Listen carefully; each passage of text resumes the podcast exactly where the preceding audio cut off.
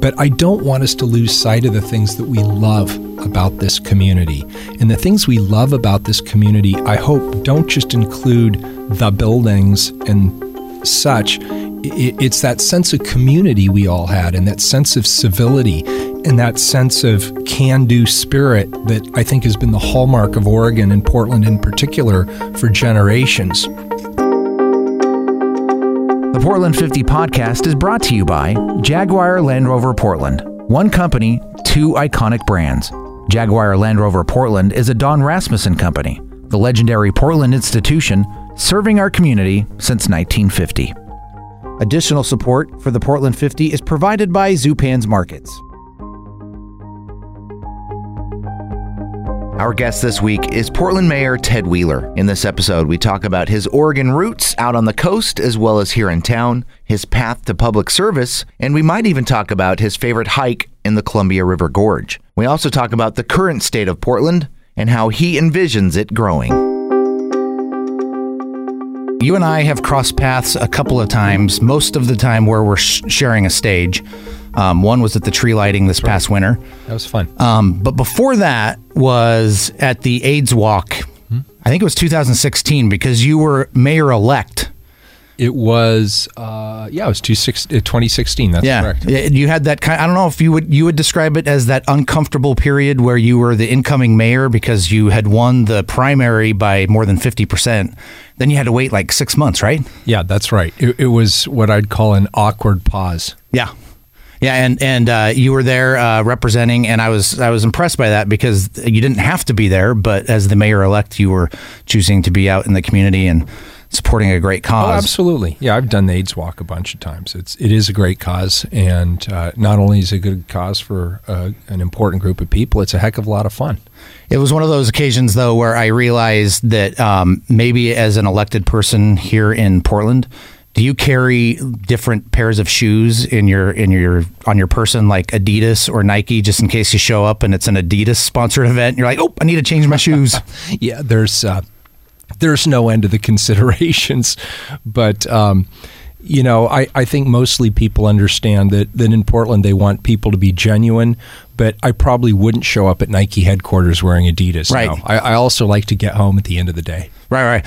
Yeah, I, I think I showed up to it because I was emceeing that event, and the guy who had brought me in, he's he walked up to me and he's like, "Oh, thank goodness! I forgot to tell you this is a big Nike thing. I want to make sure you wore Nikes." And I'm yeah, like, he, I, set, he set you up, but yeah, I, I always try to uh, to honor the sponsor. If people are going to step forward and sponsor an important event in, in the community, yeah. I definitely want to support them. And how, how lucky are we that we not only have Nike and Adidas here, just when it, when it comes to outdoor gear, I mean, they it's just never ending here in, in Portland. This is ground zero.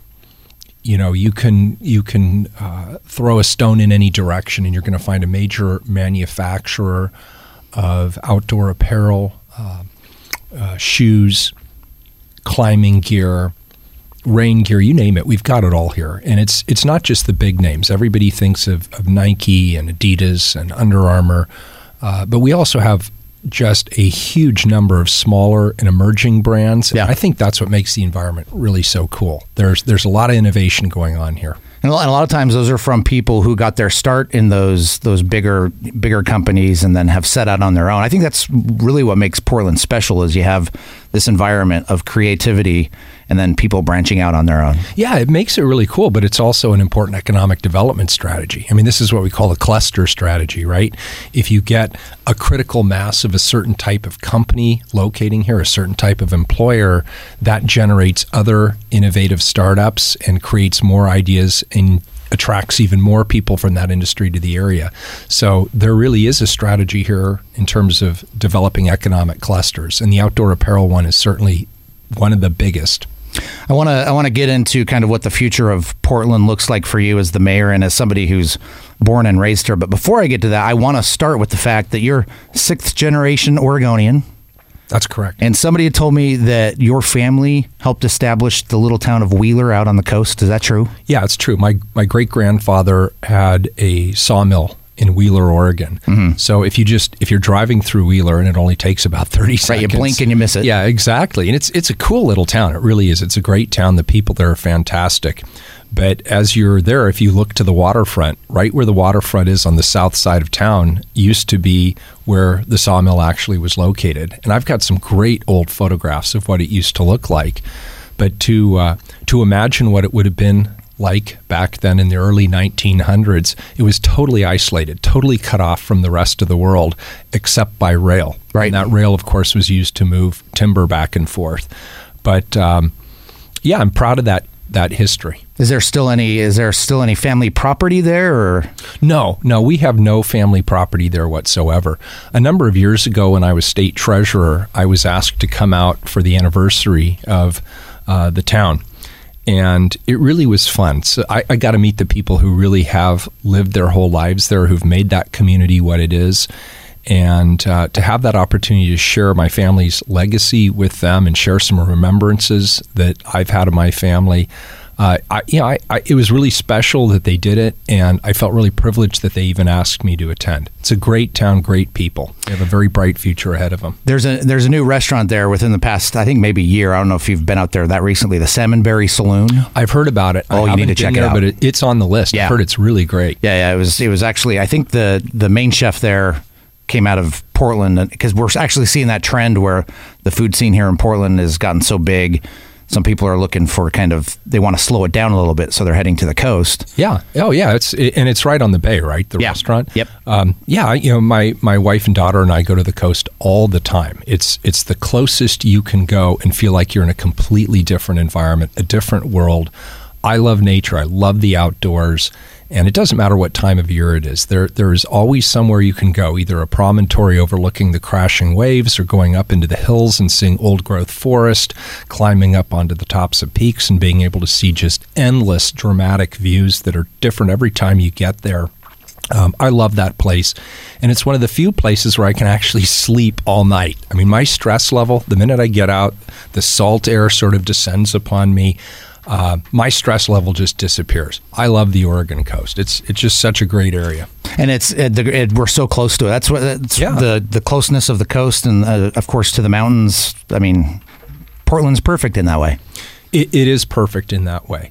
And, um, you know, I, I, I tell people if they move here from somewhere else and they struggle with the weather, go to the coast, go to the mountains. Right. Get involved in, in winter sports, rent some snowshoes, uh, check it out, go up to Timberline Lodge and throw some snowballs around, whatever. Uh, learn to cross country ski. That's a that's a part of our recreational environment that I think really is not emphasized enough. And we are the, the the coast gets a lot of the attention, but the mountains right there, and it's spectacular. Um, when I was looking over your bio, something stood out to me because you do something that I do. My wife makes fun of me for it, but I think for you as a public servant, it makes way more sense than for me as a DJ. But I, I'm very proud of it. The fact that we're both Eagle Scouts. Yes, yeah. You know, I I appreciate you raising that. Um, I still keep my eagle. Uh, the plaque that Yeah. they give you when you become an Eagle Scout, I still keep that in my office. Who was It's the, president that signed it? So it was actually Ronald Reagan Okay. signed mine. I, I uh, received my Eagle in 1980, and uh, President Reagan was a new president at the time, and he signed my Eagle Scout Award.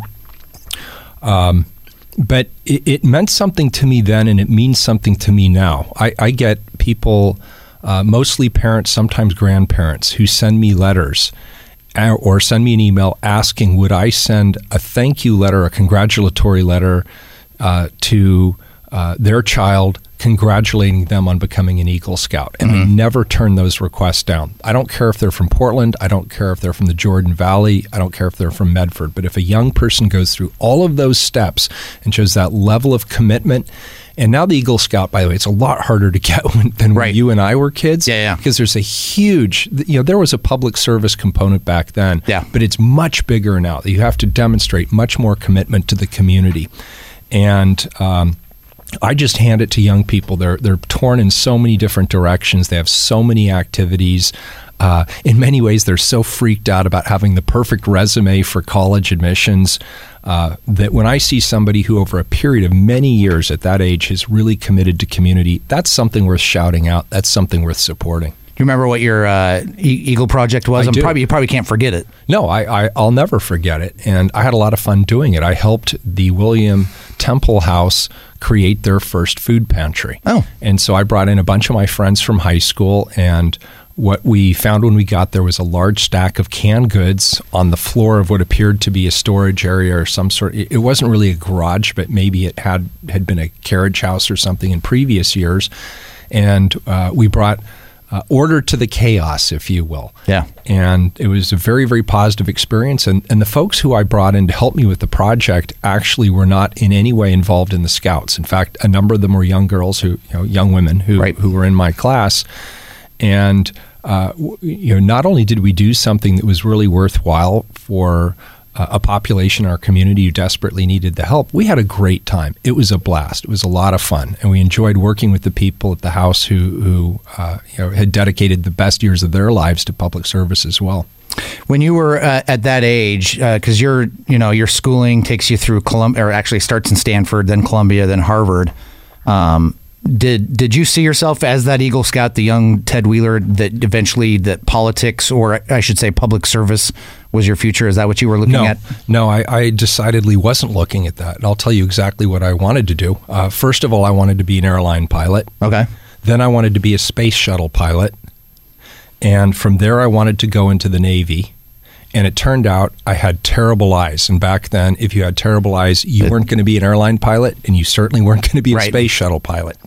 So instead, I went into business. And uh, my first foray into business um, was actually being the owner and operator of a video store. And it was a colossal disaster. I mean, I could tell you the, the, the short, funny story is that at some point I had to make a decision. Do we buy an inventory that is VHS oriented or Betamax that- oriented? I- that- and those were uh, tough times back then. yeah, then. but here's for anybody who's feeling badly that they didn't go to business school. I'll tell you what: if you went to business school, you chose the wrong product because you had Sony backing Betamax. They were the best technology company in the world by far Right. at the time. They had the distribution channels. They had all of the audiophiles and videophiles saying this is the best product, and they had the hardware. So where do you think the market went? It went to VHS. Yeah. So I became the owner of what was probably the largest collection of Betamax tapes in the entire San Francisco Bay Area as a result of having chosen very, very poorly. And that failure uh, was something that taught me more than I ever learned in business school or graduate school or anywhere else. It, Yeah. it really made me question the assumptions. Who are they? You know, the, the proverbial they that we always listen to versus who are the customers, who is the market, and what are they saying? And that's a skill set that I hope I've brought to me in politics where uh, I try to de emphasize the loudest voices or those that are most shocking or have the most followers on, on Twitter or Facebook, and instead really think about who am I listening to and who should I be listening to as I make decisions about policy for the city of Portland. When you uh, ultimately decided to to go a public service route, what was kind of the catalyst for that? Because it started at, at the county. Was the county your, kind of your first foray into No, it? it happened many years before then. Uh, ironically, since we were just talking about business school, it happened there. Uh, in order to complete my uh, requirements at business school, I needed a few more credits. And there was a class that looked like a true fluff class. And I had a very heavy load of very, very technical financial classes. They're, they're very quantitative. And I needed something else to fill my schedule. So I picked this new class that had never been taught before called nonprofit management. Okay. Now I was thinking, what the heck is nonprofit management? This was new back then. Right. This was a new concept to apply the principles of business management and leadership to the nonprofit and philanthropic sector. It was an emerging idea. And I took the class and I was far more attracted to it than I realized I'd be. And you had to do a project, a hands on project. And for me, the question I wanted to answer was why in New York City, why at Columbia University, one of the wealthiest institutions in the world, mm-hmm. were there hundreds and hundreds and hundreds of mostly men, mostly men of color, lined up head to, to foot all the way around the university every single night. Homeless people living on the air vents coming Yeah. out of the university to keep themselves warm so they wouldn't freeze to death in the New York winter. And so, in the tradition of capitalism, I paid them a buck for their story. and uh, I should have paid them ten. I should have paid them a hundred for their stories because it, it for me was a, an epiphany to a person they were willing to talk to me to a person they were willing to sit down and share their stories to a person they shared stories of having been incarcerated now they couldn't get a job, now they couldn't get access to housing. Many of them shared stories of addiction to, to various substance. Others said, Hey, you know, I've, I've had a mental health issue my entire life and nobody's ever bothered to identify it. Nobody's ever bothered to help me. The only people who listen to me are the people who are on my right and the people who are on my left on these grates. Mm-hmm. And that was a wake up call for me. I, I could have gone off and sold underarm deodorant to the masses, and I would have been really good at it. I have no doubt about that. But at the end of the day, it wasn't fulfilling. It didn't mean anything to me. There was no value associated, there was no larger purpose. And I wanted to really help improve our society. And for me, it was really a sense of justice. I felt that those young men lying on the street all the way around Columbia University, running the risk of freezing to death in the winter, many of whom wanted to work, many of whom deserved to work, but couldn't get access because back then, any conviction, no matter how far ago, you, you were done. You were right. toast. Um, I decided I could bring what I had, bring bring my skill set to the table. So I, I, did a radical shift in career planning. Uh, I went to the Kennedy School of Government instead of taking a job on Wall Street. I turned down a bunch of jobs on Wall Street, and believe you me, I really upset a number of my classmates because typically those firms would give one maybe two job offer per graduate program. And right. I got those offers and I turned them down so I could go and study public policy and try and figure out how do we bring these same principles and practices and idea to the table to solve these broader, I think more compelling and more pressing and more urgent issues of our society. I still didn't think I was going to run for public office at that point, but obviously eventually uh, I realized that that was a path for me. It was a viable path, and it's one that, that I've pursued since. So the idea might have been more at that point going into the nonprofit world, um, but but then maybe realizing you can affect change maybe a little quicker by being in, in the public in the public realm. You know, it's it, I, I have this thing. I don't know if it holds me back or if it propels me forward. I have you know, my superpower, if you will, in the, in the current parlance, my superpower is I realize how short life is.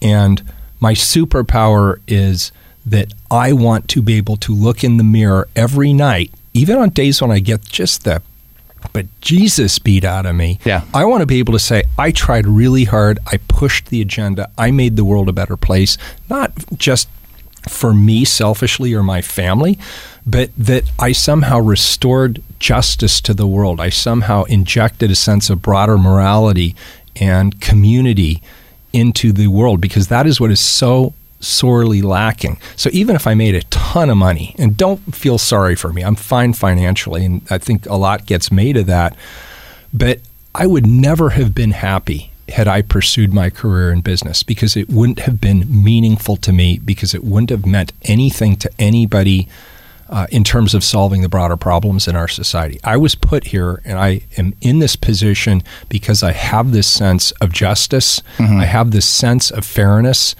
and it drives me and it drives me to my core. And it's just been with me for so many years eh, that that it's now just part of my nature. I the the reason you know people ask me every day. They come up to me, go, "Oh, oh how are you doing? You must be you know just I feel sorry for you or whatever." Right. And they're like, "You get it from all sides." And like, yeah, so um, that's the fight. That's the battle. That's the hill I chose to charge up. But the benefits of charging up that hill and fighting that fight and getting the scars that I get far outweigh any of the negatives. It's it is an honor to serve. I love being the mayor of the city, and I feel like I am making a profound difference. Not alone. I'm doing it with the community. I'm doing it with everybody who's supporting the work that all of us are doing down at City Hall and all across the area. Not just you know those of us who are government hacks, but people in the private sector, the philanthropic center, sector, people who are engaged at, at the community level, uh, the kids who are involved in their Eagle Scout projects, yeah. the parents who drive them towards community service. Uh, we're in this to win it together, right? Yeah, I wrote down a line, and, and as I hear you describe this and, and, the passion that's coming through about about what you do day to day, Um, I had made a comparison, and now as I, I look back at it, it's probably not the, the right comparison, but I think the job, I'm going to say it anyway, and you can, you, sure, we'll just yeah. point out how wrong I am on this. I won't. Uh, a lot of, compar- well, I will then. Uh, the comparison between your job as the mayor and then my job as someone who runs a heritage Portland radio station. No matter what you do, somebody's getting angry with you as you do it because you're trying to do your best. I found that as a programmer trying to program a modern day radio station that's got a heritage like KINK. It doesn't matter what I do. Somebody's getting angry at me because they would rather I do it a different way. And I, am assuming that probably happens to you all the time as the mayor. It, it's the standard by which I judge progress. If people aren't getting angry at me, I'm not pushing hard enough. Sure. I'm not pushing fast enough. And the issues that I deal with as mayor, you know, 25 years ago, I could have reliably told you that my job would be to fill the potholes, keep the public safe, and keep the litter off the streets. And we still do all of those things. And I have leading initiatives in every one of those areas. But now think about all the broad societal issues that have been pushed down to the municipal level. Oh, yeah. Whether it's questions about immigration, whether it's questions uh, about race, Mm-hmm. uh, whether it is uh, questions about uh, economic fairness and ensuring economic prosperity for everyone. I mean, the issues just keep coming at us fast and furious, and there is no quick or easy or non controversial way to really move our society forward in a meaningful way. I want to be respectful of the fact that some of these conversations, particularly conversation around race, is a really thorny, emotional, and difficult conversation for some in our community. Right. But it's one we've got to have.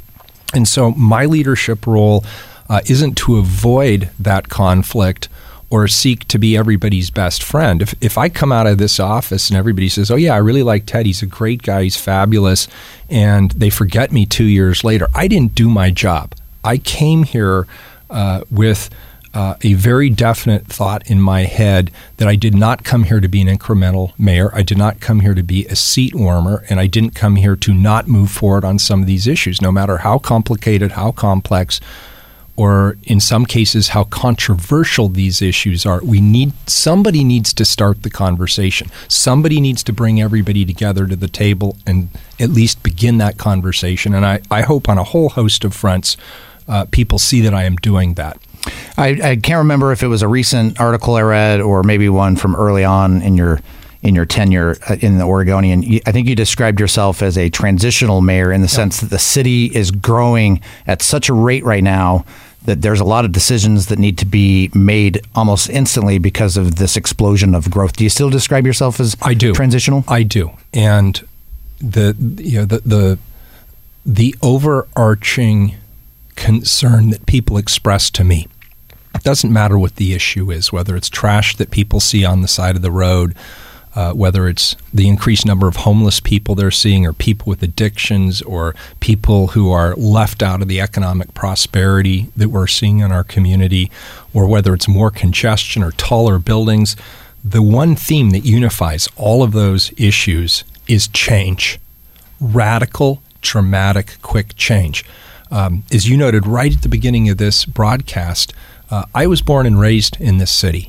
I still remember log rafts in the Willamette River. I remember when there were Fortune 500 companies, a few of them, all of them in the natural resources industry, that dominated our economy in this state.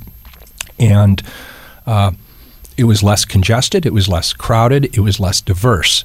And I would even go so far as to say less interesting as Sure. a community. We are now a global community, whether we like it or not. People have discovered Portland, Oregon. They're coming from all over the country and all over the world. Our economy is diversified. Technology reigns here, innovation reigns here. Um, and we can't put that proverbial genie back in the proverbial bottle. Change is with us. So my job is to take us from that small-ish city feel that we had. Uh, some would even say we were a large high school in some regard, and transition us into a future where we are a big, where we are a complex, where we are a diverse, whether where we are an economically prosperous city in and of our own right, and right up there on the global stage. And for a lot of people, the pace of change has been too fast, and there's mourning for what we are leaving behind as we move into you know, a larger scale. And so when I say I'm a transitional mayor, my job is to help us smooth that past. Yes, we're going to grow. Yes, our population will continue to grow. Yes, we are going to have big city problems like trash along the road that we have an obligation to mitigate. But I don't want us to lose sight of the things that we love about this community. And the things we love about this community, I hope, don't just include the buildings and such it's that sense of community we all had and that sense of civility and that sense of can do spirit that I think has been the hallmark of Oregon and Portland in particular for generations. And this idea that we should not simply adopt the attitudes and the divisiveness and the lack of civility that we're seeing in Washington, D.C. Let's do it our way yeah, we're going to change, we're going to evolve, we're going to innovate, but let's do it in the Portland way. And let's be inclusive, let's be thoughtful, let's be rational, let's be pragmatic, and think to the long term about the legacy we want to leave for future generations.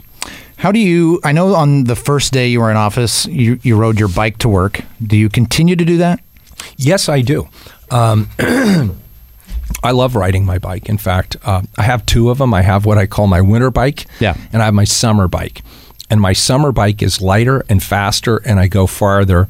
My winter bike is heavier and it has big old fenders on it, and it keeps me dry. But um, being healthy, being fit is extremely important to me. And it's not just to maintain my obvious Charles Atlas body, which I'm sure you couldn't have missed. Right, right? yeah, yeah. Um, it's for my mental health.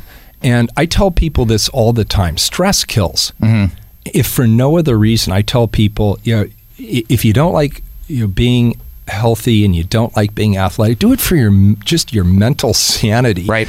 Uh, and so I do it. I love to end my day. Uh, you know, I'll, I'll you know I, I, live up on the hill behind us here. I'll bomb up to Terwilliger. I'll go up through Washington Park. I always take the long way home. I try mm-hmm. to take about an hour riding home, and it's mostly uphill. Um, and it's a great way to sort of distance myself from the the trials and tribulations of the day, if you will, and transition into my other role, which is husband and dad. Yeah. And when I come in, uh, my wife has made it very, very clear to me she does not want the stink of my job to be on me when I meet her and meet my daughter. Uh, she expects me to be focused on them and be part of the family, not come in still stressed out, flustered, angry, whatever the the emotion that, of the day. That ride will do it for you. That ride home will do it. Yep, it's it's liberating. Yeah, it's absolutely liberating. How do you start your morning to to kind of prepare for the day? Because that's part of that morning family routine, right? Yeah. Well, uh, I get up really early, so five to seven is workout time. My daughter has to be at school by eight, so um, you know t- today is a, a fairly um, typical day, uh, my wife happens to be traveling today, so mm-hmm. I got up at 5 a.m. and I went swimming and I lifted weights for a few minutes. I came home. My daughter and I had breakfast today and I drove her to school and then I came and I got in time for my first meeting at 8 a.m.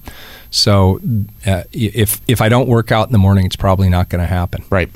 I, I love the fact that you're not counting the biking that you often do home as part of your workout. Because me, being the guy that I am, I'm like, eh, I'm going to ride my bike. I'm good.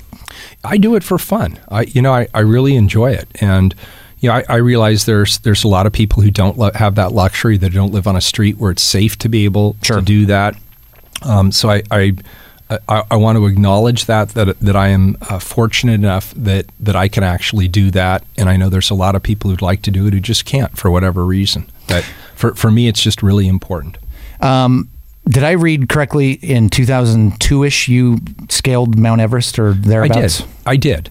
Um, in uh, 2001, I mm-hmm. went to Mount Everest, and that was in conjunction with a research expedition that was being done by a Seattle operation and they were taking people along who were interested in seeing what it's like to climb up to 8,000 meters, yeah. which is about 27,000 feet. Now, I'd done a lot of climbing. i had been part of Portland Mountain Rescue's vertical rescue team for, for many years in Portland. I'd climbed uh, in the North Cascades, the Andes, and elsewhere for a long time, but I wanted to see the Himalaya.